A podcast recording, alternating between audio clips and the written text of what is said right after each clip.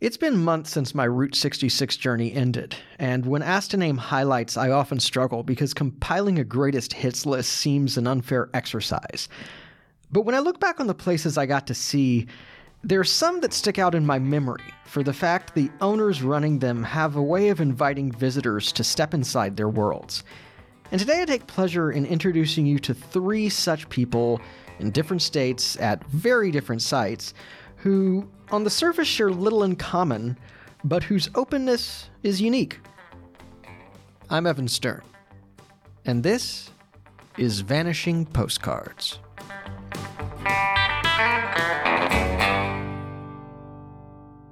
Before we get started, if you've been enjoying Vanishing Postcards, I think you'll love the charm of Southern Sisters Lainey and Laura Beth of the Steel Magnolias podcast. Each week, these Nashville natives educate, entertain, and enlighten listeners about the delights, traditions, and quirky aspects of all things Southern. I've heard them debate dry and sauced ribs, expound on Greek influence in Birmingham, and as a Texan, particularly enjoyed a recent piece they did on cowboy culture. Like sharing a glass of sweet tea with an old friend, you'll feel like you're sitting right there at the kitchen table with this delightful pair as they dive into a new facet of Southern culture each episode. So pull up a chair, find Steel Magnolias on Apple, Spotify, or wherever you get your podcasts, and tell Lainey and Laura Beth I say hi. Now, let's get back to Route 66. Get your kicks on Route 66, I tell you for sure. Yeah, I'm not one of the dadgum historians, patsies, dreamers, and want to be on Route 66. I'm the real deal.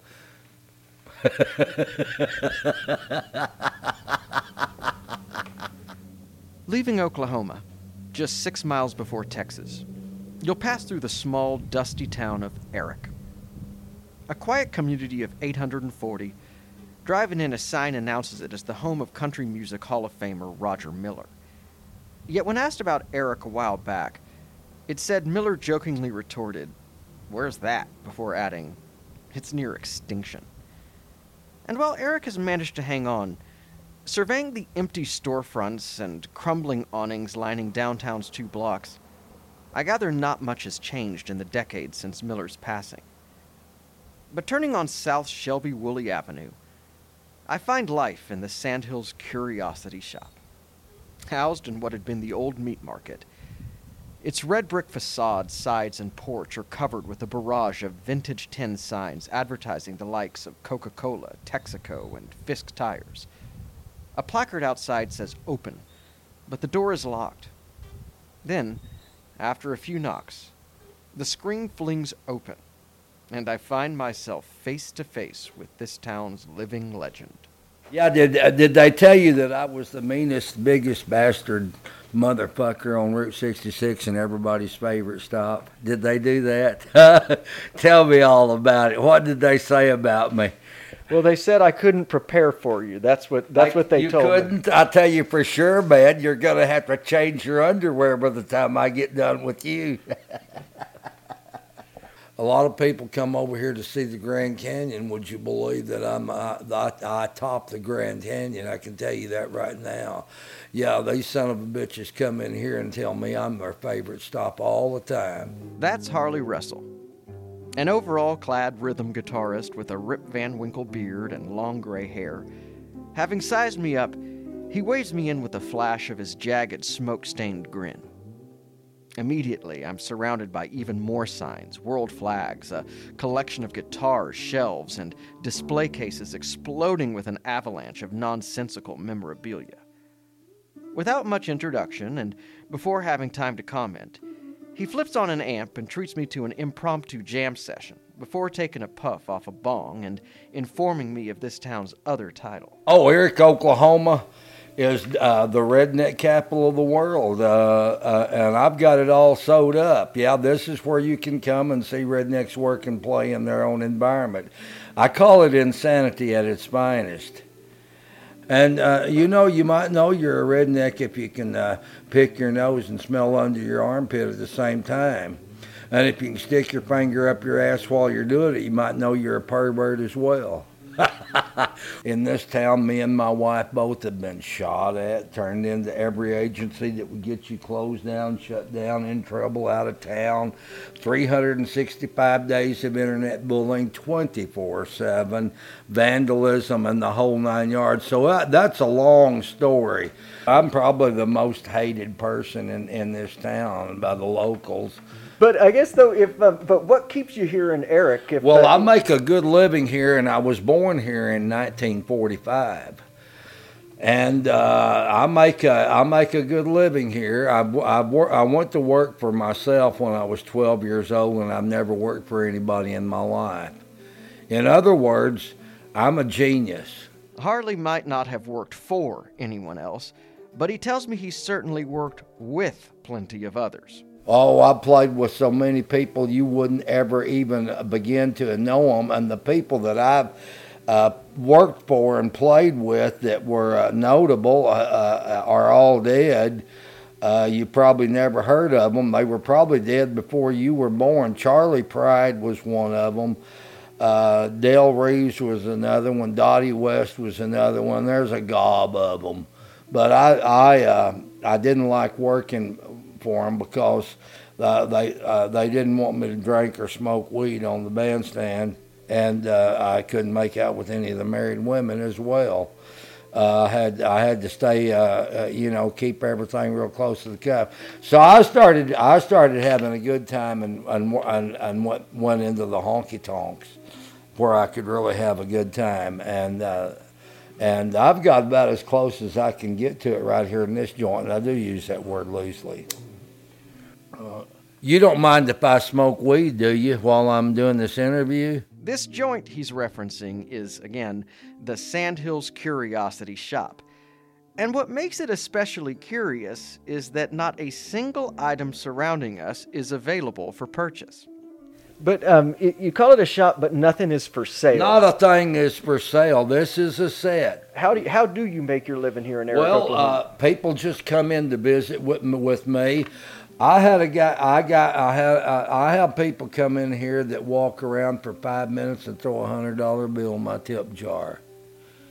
So I don't. I, I don't need to sell anything. I've got. A, I've got an actual program that that I can do if I want to. I usually do it for tour groups, and if people drop enough money in my tip jars, I'll uh, do something with my guitar. There- I'm not your standard uh, postcard stop. Nothing about Harley or his world is standard, and I trust he'd bristle if anyone were to compare this space to a museum. No. All the bric-a-brac in this overstuffed emporium he repeatedly tells me is his set, which provides a backdrop for the antics he performs through what he's titled his Mediocre Music Makers program. And he says that everything I see and experience here is the result of a vision he shared with his beloved soulmate and fourth wife, Annabelle, whose pictures he readily shares with me. We uh, barely were able to survive for like 14 years. We did have a lot of love, and the Puckett's grocery store threw away a lot of good groceries in the dumpster, which we could see from our Redneck Castle. What is called the Redneck Castle slash Sanitarium now. We had we we built our set as uh, money and time allowed us, and. Uh,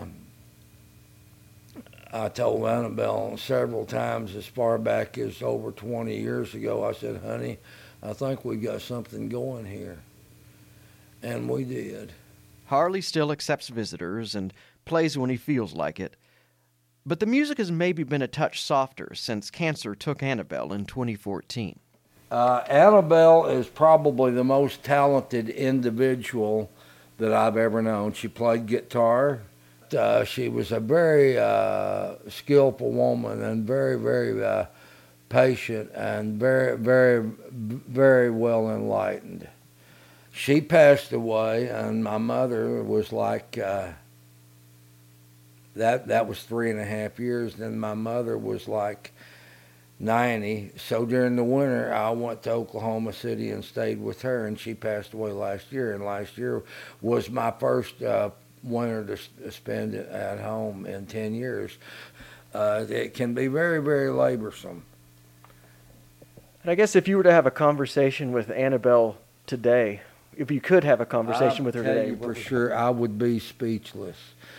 Uh, I'm usually not speechless, but if she were here today, uh, I wouldn't be able to tell her how much I miss her. It would be unexplainable because she did so many things that you cannot even comprehend.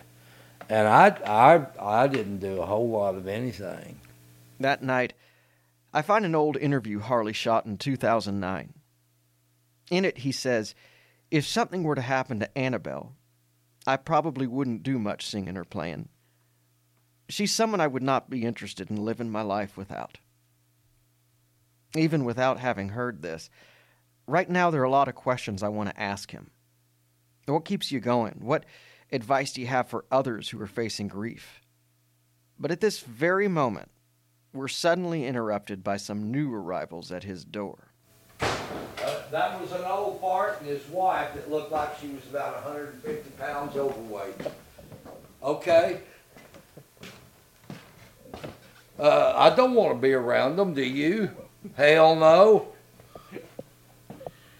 Uh, see, thank God I, I, I can put a lock on my door. With that, the mood has shifted. He's back in jokester form, and I choose not to dwell on absence. He tells me about his meditation practice and offers suggestions for coping with what he calls psychic vampires. Yet eventually I have to ask him the obvious. But what happened? But what happens to all of this when you're gone? Uh, that's a good question. I have no idea. Uh, what I uh, uh, hope to be able to do is turn it over to someone that wants to keep it going and uh, continue the legacy that me and my wife uh, strived and worked so hard and put out our blood, sweat, and tears for for so many years to become uh, what it has become and to not continue would be a sad thing. But what what is this place without you, Harley? I'll tell you for sure, without me, you don't have jack shit in Erick, Oklahoma, except the memory of uh, Roger Miller growing up here and being from here and Sheb Wooley, and that amounts to dick shit. Some things in life are irreplaceable. Harley and his Sandhills Curiosity Shop just happened to be one of those things, and I'm grateful he decided it was okay to unlock his door for me. Having spent an hour and a half together, I still can't say I know him well, nor have I caught much insight regarding what makes him tick. What I do know is that it would be a gross mistake and terrible underestimation to write him off as a crazy. He's a man who marches to his own beat and has figured out how to make things work on his own terms. I also think he's a bit more hippie than redneck, but then again, title shouldn't define him, period. Wary of being on the road after dark, I thank him for his time, empty my wallet of cash, and drop it in his jar. But before leaving, he treats me to one final performance. Well, my goodness sakes, I can't believe what's going on in here today. We've got this dadgum wild man, Ethan, out here. He's doing postcards of crazy wild places, and today he happens to be in the redneck capital of the world. He's coming out of New York, and he's asked me to do a thing called Route 66. So I'm going to do just a little laid back version of Get Your Kicks on 66. If you ever plan motor west, travel my way, take the highway, it's the best. Get your kicks on Route 66. Well, it winds from Chicago to LA, more than 2,000 miles all the way. Get your kicks on Route 66. Will you go through St. Louis, Joplin, Missouri, and Oklahoma City? She's mighty pretty, you'll see. Amarillo, Gallup, New Mexico, Flagstaff, Arizona, don't forget Winona, Kingman, Barstow, San Bernardino. Won't you get hip to this time to trip? When you make your California trip, get your kicks on Route 66. Get your kicks on Route 66. Get your kicks on Route 66.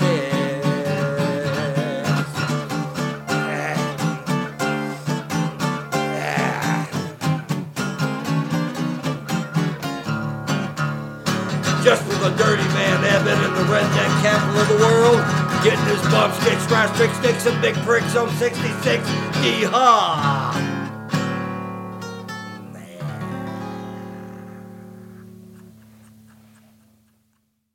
I think we can all use a quick break after Harley Russell, but really and truly, thank God for people like him who enliven our world through music. And one show I've fallen in love with that explores how music shapes cities and reveals stories about places is Sound of Our Town.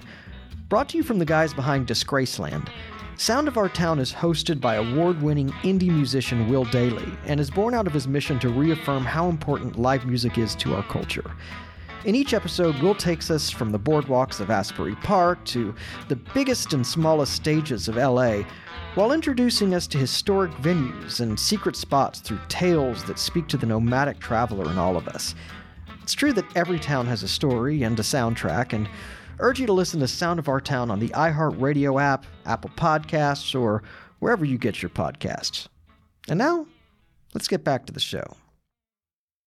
I'm I'm fine. I thank the good Lord every day. I'm 85. I still can I still can work and get around and do things, you know, and I thank the good Lord.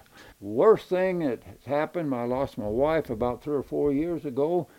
We'd been married 60 years, and that that hurts you worse than anything, but you just learn to live with these things. They're just another thorn in our side. Like Harley Russell, Brantley Baird is a widower. But that's where most, if any similarities end. Well, just be busy. You can't sit around that house. You'll go crazy. I got I come to the ranch every day. That is my advice to anybody. You cannot sit in that house and watch TV and do nothing. You'll go plumb crazy. You got to get your butt out and get find something you like to do. That, that's the only advice I could give anybody. Busyness is a virtue that's ingrained in Mr. Baird. A tall, tanned rancher whose truck, jeans, and felt pinch front hat are all faded and caked with dirt. He still rises before dawn each morning to tend his cattle and 5,000 acres of northern Arizona land. And when he tells me of why his family settled here, I realize I'm speaking with a man who was a true product of the Old West. We came here in 48. We come off a ranch up by Show Low. And uh, my brother and I, I was five and he was seven. We rode a horse five miles bareback into Shumway and went to school old brick schoolhouse. And back then we had a lot more snow and uh, weather than we do now. We couldn't get to school in the wintertime, so we ended up down here on this old ranch. We're about another thousand feet lower, and so it was it was a little easier to get to school here. So that's the reason we ended up here, and that was in the 40s, about 48. He now calls this land Rock Art Ranch, and I find it by detouring off 66 on a bumpy gravel back road outside Winslow. Considering I was driving my dad's 2012 Lexus, it may very well be a miracle I made it there and back without popping an axle. That said, the journey was a risk well worth taking, as Mr. Baird's property, which he and his granddaughter opened to visitors by reservation, ranks amongst the most unique sites I've visited in any of my travels. But our Indian artifacts, we've had people here from the Heard Museum, Smithsonian Institute, from all over the world. We've got as good a, a, a good a, uh, artifact di- display as you'll see anywhere in the United States. We're standing in a gallery space Mr. Baird built in a barn, and he's showing me a display of antiquities that rival any museum collection I've seen. There are clay pots, spoons, pipes, and vases, all pristinely decorated with animals, geometric patterns, and occasional human faces. These centuries old objects were found here, many by Baird himself. But they're only a taste of the treasures that Rock Art Ranch offers, and after introductions, I follow Mr. Baird to a ridge where ceramic shards litter the ground surrounding a shed protecting the remains of an Anasazi Pueblo. But you can always tell, like I said, where they live just by just by the by the broken piece of pottery and the old, the old manos, the metates and stuff. This is where they lived. They figure three families lived here. There's probably several of these on this ridge. He informs me archaeologists estimate this settlement dates to the 1500s. But while impressive, these ruins only represent a fraction of the ranch's history, as indications suggest nomadic hunters, gatherers, and farmers have marked this terrain for over 9,000 years. We have it on the National Register of Historical Places, and uh, they claim some of the petroglyphs in the canyon are 7,500 to 6,000 BC. That's like 9,500 years ago, them people were in this country. But this is just some of the petroglyphs. I think they claim 3,000 petroglyphs in the canyon, is what they claim. Who knows? Amidst the ranch's tumbleweeds and brush sits a canyon whose deep crevice reveals a welcoming oasis. Mr. Baird points me towards a set of stairs, and after walking down, I'm greeted by green bushes, wildflowers, and a crystal clear spring. I roll up my sleeve, splash my face with water, then look up to realize I'm surrounded by rock carvings buffalo, lizards, even the scene of a woman giving birth. Everywhere I glance, I see more and catch myself saying, wow, out loud. Though Mr. Baird says this is a sight he took for granted growing up. Well, I was just a kid, 11 years old. Hell, we was, we was skinny dipping over there in the canyon. We wasn't worrying about no, no petroglyphs. I knew they were there, we knew they were there, but we didn't know anything about them. Indeed, while Mr. Baird has come to appreciate this art, he still strikes me as a man who's rarely fazed by much. I did lose one eye over here when I, when I saw on a board, and I did, it hit a staple, and that staple went right through my eye. I pulled the dang thing out and looked at it, and I shouldn't have done. But but your eyes is is is funny. You have no pain. There's no nerves. You don't know. I rode out of Holbrook the next day, and I got down there off the rim, and I got thinking it ain't getting no better, so I better go to the doctor. And and I, I never never did get my eyesight back. I went through four operations, but that's okay. I still have one good one, but uh, my health's good, and I've got a lot to be thankful for. But while Brantley might only have partial vision, I'd wager he still sees better than most men.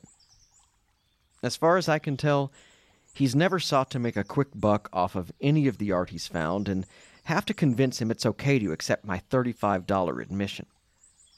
Walking through the canyon, taking in the paintings, birds, and lapping brook, I feel this should be a UNESCO World Heritage Site and ask, why isn't this a park?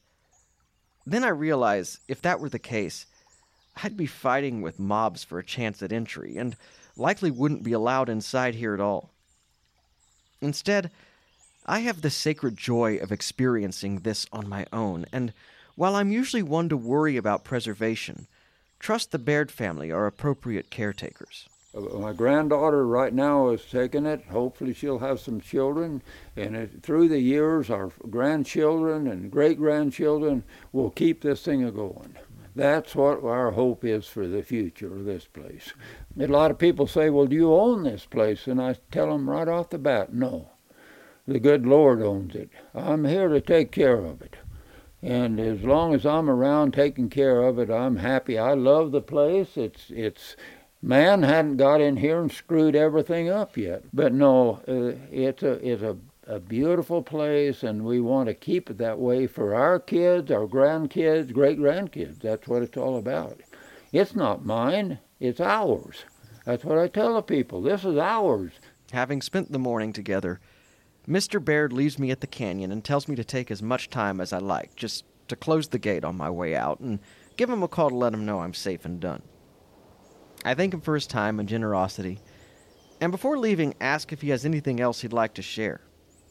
At this, he just looks around, gives me a smile, and tells me why he loves calling this place home. No, oh, it's just a way of life, I'll tell you. It's peaceful, quiet way of life. But no, our way of life here, our closest neighbor is 17 miles. And just to finish it off, I'll tell you that some days is too close.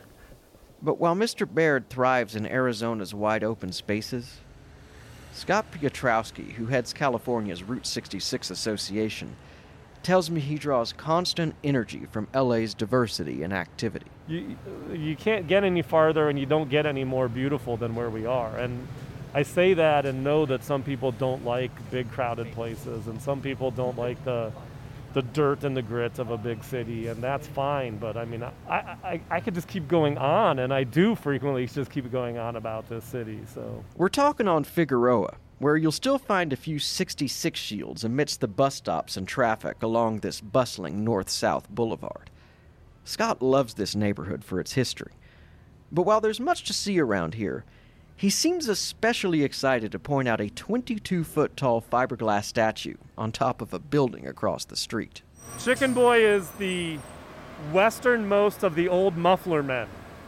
So he was originally on a chicken restaurant in downtown LA on Broadway, a couple of blocks away from the original terminus of Route 66. What makes him interesting is he's the first one that they broke the mold on. So originally all the muffler men were, you know, they were designed to hold the muffler in their hands and they had the, the same head and everything. Well, for this one they put a new head on. It was the head of a chicken. And they turned his hands so that instead of holding a muffler, now he had his hands together and, and was holding a bucket of chicken. So I don't want to get into the idea of a chicken boy eating chicken, but that's what we have for the for the chicken boy. He's become the Statue of Liberty of Los Angeles. The reason Chicken Boy has lived to achieve this title is because of Amy Inouye, whose building he stands atop. A short Japanese American book designer with a pixie cut and enthusiastic smile. She welcomes me inside and tells me about how she gravitated towards Chicken Boy as a newly arrived Angeleno. I moved here, you know, very quickly, and I was by myself, and I would just kind of get up every morning and drive around. So I'm driving around, and I see this statue, and he kind of made me feel at home. That is the, the best description that I can give you. Um, in up in the Bay Area, there were a couple of similar things like that, and they always made me feel calm, good, you know, gave me a warm and fuzzy. So I kind of related to him. I think he's just weird enough to identify with. Actually, somebody uh, at one of the events that we had um, said to me in a very offhanded way, "We are all Chicken Boy," and you know that kind of that kind of hit me in the right place, right? So I think that's kind of it. He's outsider. We all feel like we're outsiders. He's just trying to blend in. We're like like all of us, right? Feeling protective of this fellow outsider, Amy began calling the restaurant when she learned they'd be closing. So I'd been kind of bugging them. Uh, I bugged them just about what was going to happen to the statue because I didn't want them to dismantle him, throw him away, or whatever. I felt like somebody, not me, I really didn't think I was going to do it. Somebody needed to save him. And I was hoping they would do it, you know? So um, I was calling them all the time. Just, hey, how you doing? What's happening? Okay, so one day I called them and they said, listen, uh, come and get him. so, so we jumped on that conveyor belt and we just decided we were going to have fun with it. And uh, we managed to talk all these people into helping us, and we went and got him. Getting him wasn't easy, as his scale required Amy to rent a crane and assemble a team to assist in removing him at night, shortly before the building's demolition. We didn't know what we were going to do with him. We also didn't know quite how big he was. Uh, we wanted to give Chicken Boy to a sculpture garden, museum, or whatever. Nobody was taking us up on it, so it became clear that we were going to have to put him up then. Uh, so we moved into this building when the neighborhood was quite different and decided we're going to just take care of this ourselves, you know? So put him up on the building. That was about mm, 12, 13 years ago now. And he, people accepted him right away. In the years since then, Chicken Boy has reached iconic status. But while he's become a destination for Instagrammers and dedicated 66 roadies, few have heard of Future Studio, which is the art space Amy keeps at street level. A gallery that doubles as her working area. During normal times, she hosts installations, performances, and community events. What's more, she keeps a nook dedicated to Chicken Boy paraphernalia and other fun items that might just be the best little gift shop on Route 66. Here's the Chicken Boy shop. It's little, you know, but I don't have a lot, but I try and keep it fun. So, mugs, of course, little statue. Um, this is the newest thing Chicken Boy Tiki mug, very limited edition. And here's our latest art vending machines. So, ex- please explain. Okay, who doesn't love a vending machine, right? So, um, okay, I bought this vending machine um, from a neighbor, meaning that everything that I put in it, I figured had to be $3 or less. That's okay. So, everything in this one is $3 or less. I've never heard of an art vending machine before, but if you ask me, getting a small painting or piece of craft is way cooler than a candy bar or bag of chips, and I think this simple idea says a lot about Amy and this space, which she tells me is meant to be accessible. I want to be a little funky souvenir shop, art gallery that show that is very affordable, but also where you could just I don't want stalkers now, you know, but but where people could just drop in and hang out. I'll make them, a, you know, give them a water, make them a cup of coffee, and they, we can sit and visit a while. Well, you know, really just say hi. So I, I think of, um, sometimes I think of um, these two brothers. I don't know where they lived, but when they, when they got older, they would sit on their porch and just wave at people. That's, that's kind of what I want to do. that's, that's what I, that's what I kind of, the feeling that I want to give. You know, we don't need deep conversations really, just say hi. The actor Dan Stevens once said, A British porch is a musty, forbidding non room, a guard against the elements and strangers. By contrast, the good old American front porch seems to stand for positivity and openness, a platform from which to welcome or wave farewell, a place where things of significance can happen. I'm not sure I see Harley Russell, Brantley Baird, and Amy Inouye sharing the same porch anytime soon. But I know they could, because the welcome mats they keep aren't for mere decoration. I may never see any of them again, and they've probably already forgotten me. But I've since revisited them all in my memories many times over. And that, well, that's significant. Thanks to Amy Inouye, Scott Piotrowski, Brantley Baird, and the incomparable Harley Russell for all making this episode happen. These are all people and places worth visiting, and where possible, we'll include links to their info in the show notes. On another note, I recently had the great honor of appearing on a podcast with another Harley and his pal Brett called The Only in Oklahoma Show, and recommend you check it out as a companion if you plan on visiting or just curious to learn more about the Sooner State. They're down to earth, filled with great stories and info, and you can find the Only in Oklahoma show wherever you get your podcasts. I also thank you for listening. If you found this episode engaging and haven't already, please follow us on your favorite podcast app. It helps us grow, and doing that guarantees you will never miss any content.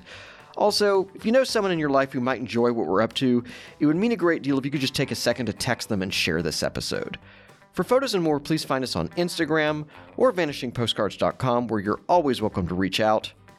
I'm Evan Stern, and hope you'll join us next time for more Vanishing Postcards. Thank you.